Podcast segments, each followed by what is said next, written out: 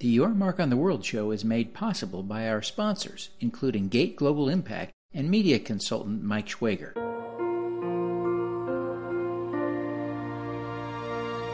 Welcome to Your Mark on the World, bringing you another changemaker with champion of social good, Devin D. Thorpe.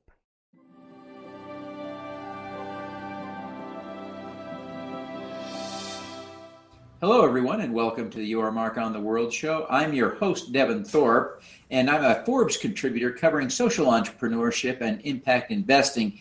And we're excited to have with us today an exceptional, extraordinary uh, social entrepreneur. This is uh, Scot Chisholm, the uh, CEO and co founder of Classy, one of the world's largest uh, crowdfunding side. So, Scot, thank you very much for joining us. We're thrilled to have you.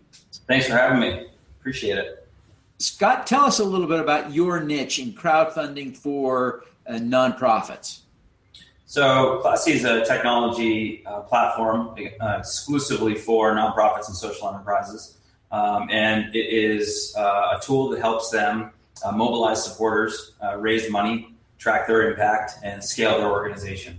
Um, so we work with uh, small startup nonprofits all the way to large billion dollar social enterprises. Um, so though, you know, our roots are in peer-to-peer uh, and crowdfunding. Um, we've kind of since expanded beyond that, but the core of the platform uh, is to is to help these organizations sort of get set up online uh, and add new sources of revenue through crowdfunding and peer-to-peer.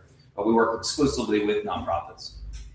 Well, uh, Scot, this is a, a, an exciting space to be playing in. It really is one of my uh, true passions. Uh, I've been following your work for a long time, and so it's really fun to have you on the show finally.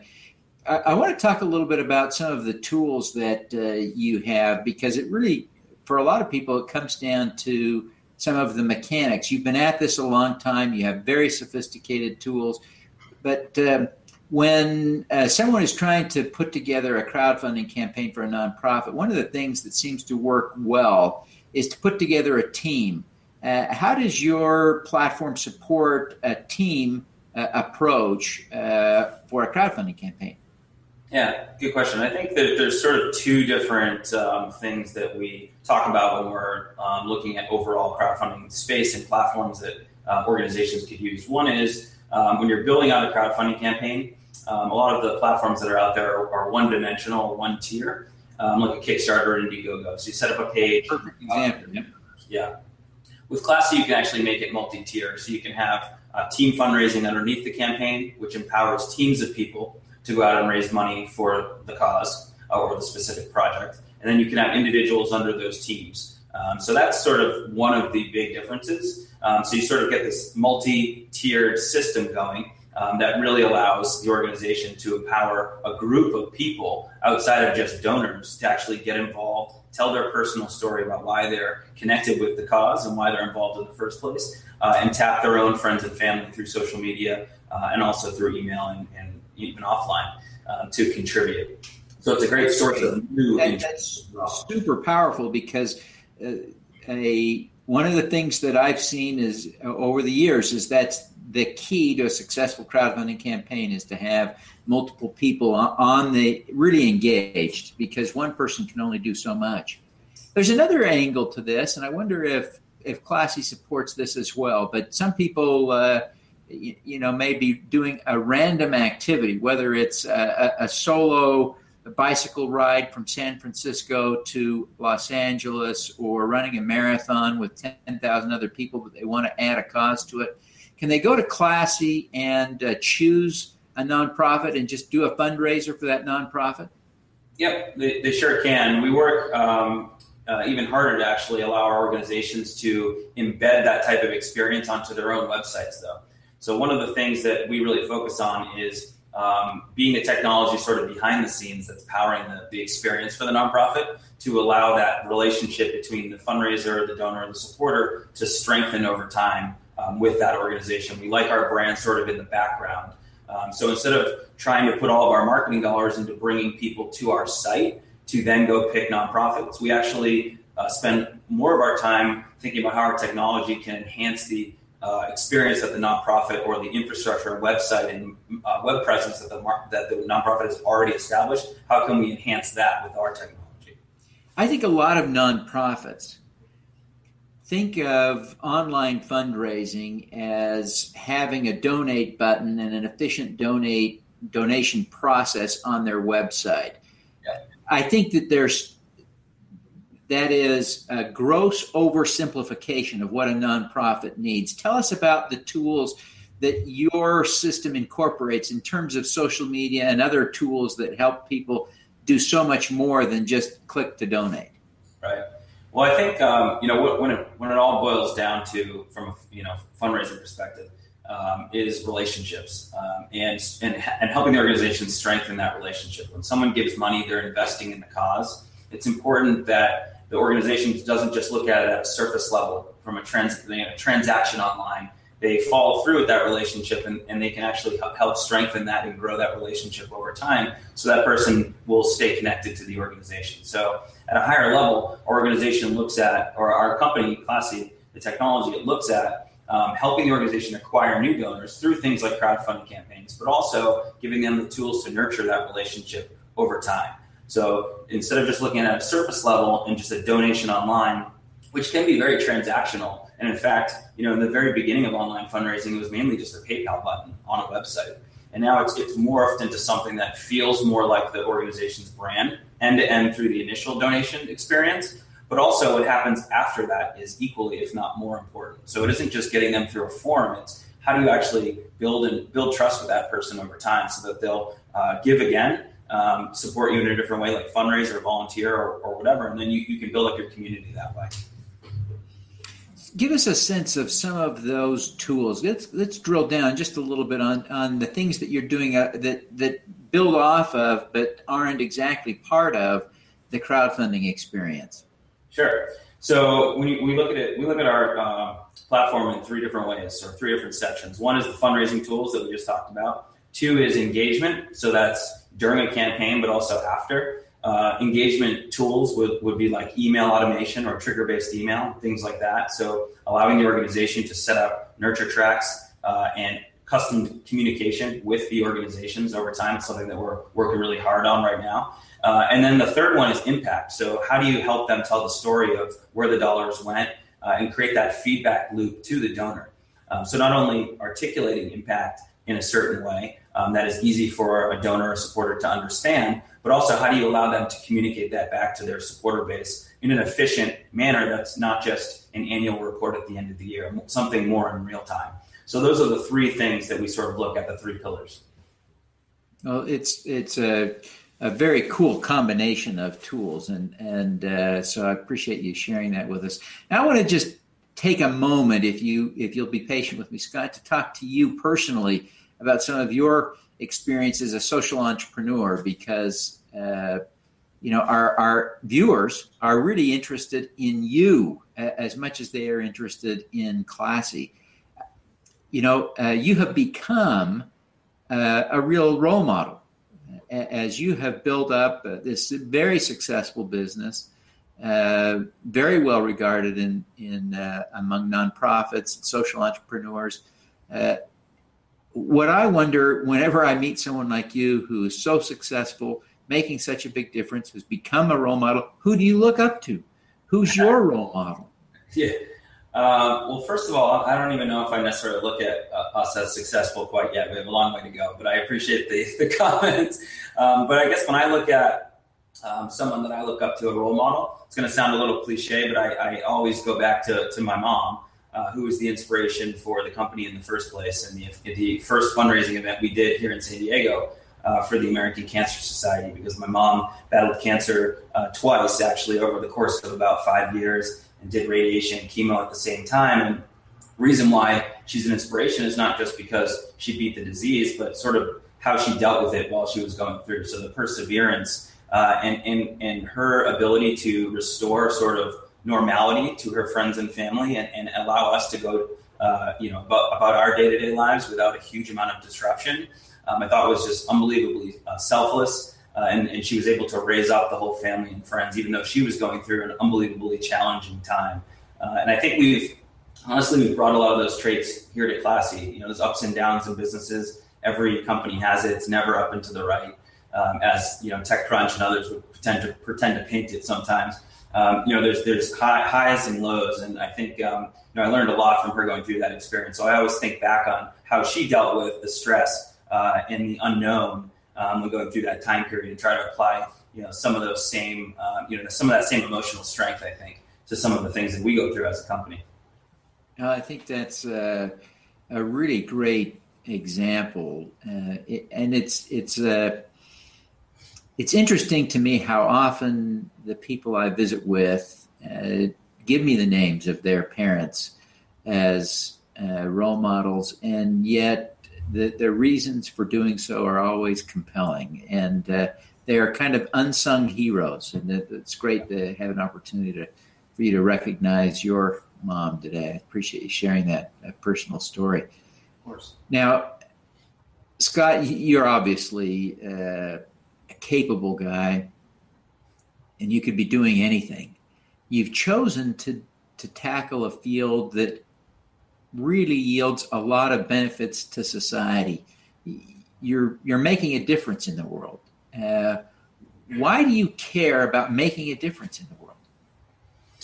Yeah, it's a it's a good question. I think we looked at it as you know when we first started the company here in San Diego, um, it was a really small idea. It was literally just to fundraise for a, a local organization, the ACS, that I mentioned um, previously, and then it expanded, and we um, really started to mobilize and, and bring together uh, really young millennials here in San Diego to support many many different causes. And through that experience, um, we were you know we kind of uh, saw the technology and some of the tools that were available to some of these organizations uh, and just saw a massive, massive gap. And that was the first thing that sort of shined a light on the opportunity for us to help. Um, and, and it's just, it's, these organizations face very unique challenges from you know a fundraising perspective, a sustainability perspective.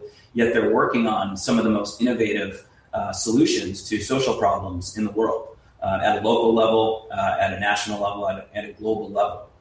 And what we saw is, is a gap not only to help them fundraise, but really to help them run their entire business more efficiently and scale and grow. And by scaling and growing operationally, they can then bring uh, you know that that social solution, uh, the, the, the product, the service that they're delivering uh, to market faster and to help more people.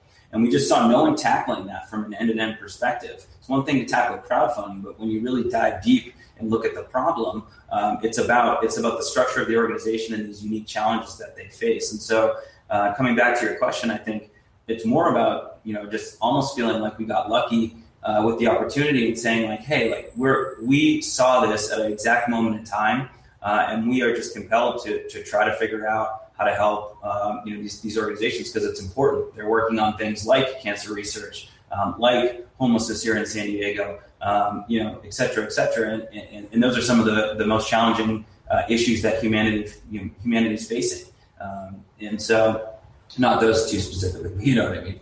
Um, and so, you know, we just see the opportunity as massive and, and sort of like a lifelong uh, mission. Uh, I, you know, when, earlier when you talked about success, um, I made that quip a little bit about, you know, we're, we're just getting started. It's true. Like we really feel like we're in the first inning here. Um, we've scratched the surface. We're helping move offline donations online and adding additional revenue sources. But it, the prob- the fundamental problem actually goes much, much deeper than that. And it's, there's amazing innovation trapped in these nonprofit organizations. How do you deliver that innovation to the world to help more people? Yeah.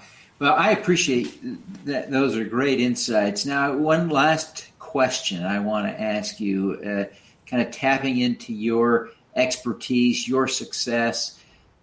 I wonder if there's something you do every day that you, you do consistently that that we can emulate that would allow us to do more good, have more impact, be more successful like you. I think um, you know we look at Classy like a family. Everyone says they have a great culture, but you know when people look at our company, they say, you know, how do you how, you know, how have you only lost uh, four people in the last five years voluntarily? I mean, we have 120 people now. Um, and and you know the the answer I usually give is we've created a culture of of inclusive of inclusiveness. Um, so letting people in and empowering them to you know sit at the table and be part of the decision making process. Uh, I know that's a little bit high level, but to give a couple examples, um, one is just being, you know, really ultra transparent within the Classy wall. So um, one thing that I do every Sunday night is I, I, have an email that I send, and I haven't missed one. Even when my son was born, I actually sent one from the hospital. My wife wasn't too happy about that one, but basically, it gives you know the summary of the week uh, and has our goals and objectives for the year, uh, the quarter, the month, and then some commentary from myself and highlighting some awesome things that happened uh, during the week. And it's super simple, um, but it's amazing the impact that that's had because it aligns everyone. I send it Sunday night, and they kind of check in, uh, and they come, and everyone's sort of you know on the same page, and that has had a, a tremendous effect. Um, and everyone receives that email. And then we usually go a step further too. We do obviously we have investors now and, and things like that, so we have to do quarterly reports and board board decks and things like that. Um, and we actually share those with the entire staff. And not only that, we don't just share them, we actually do town hall meetings uh, afterwards and allow anyone to, to, to, ask questions about anything that's been written in those quarterly reports, um, from you know income statements to cash flow to the strategy.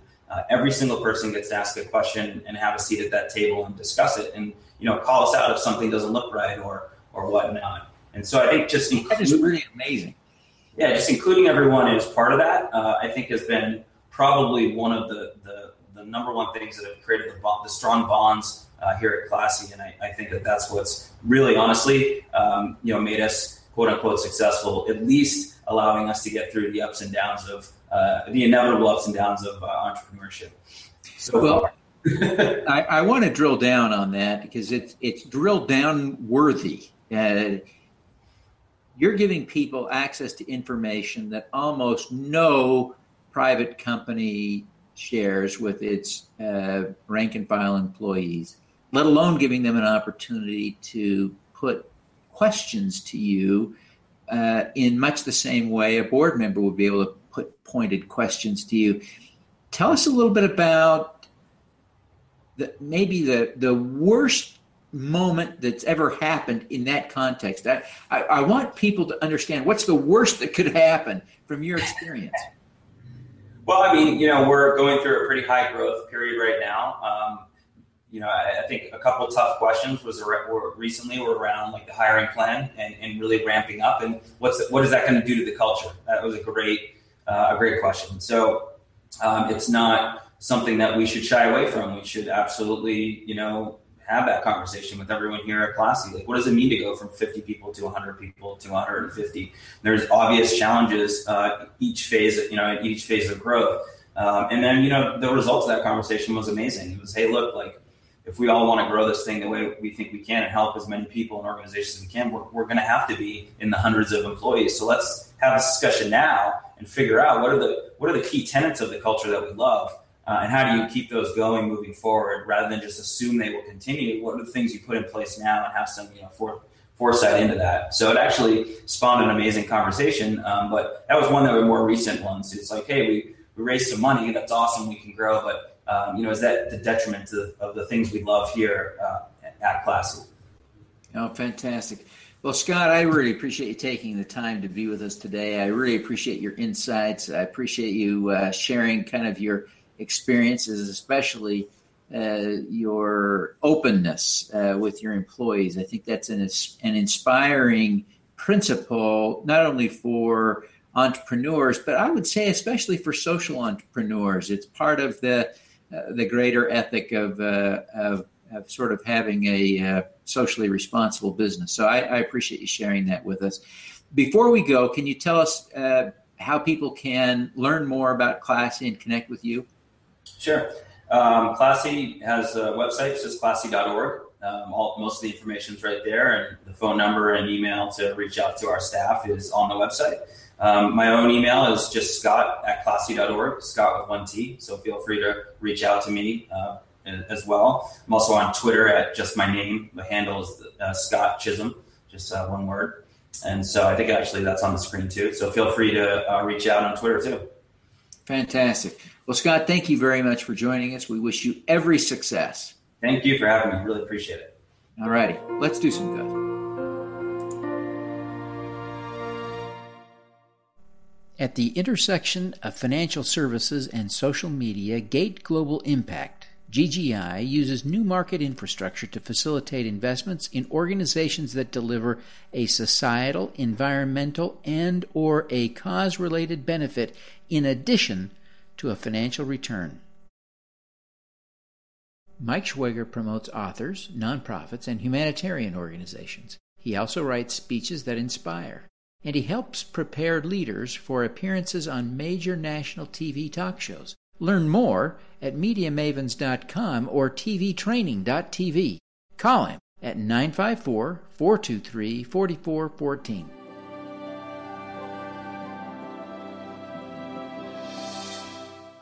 Thank you for listening.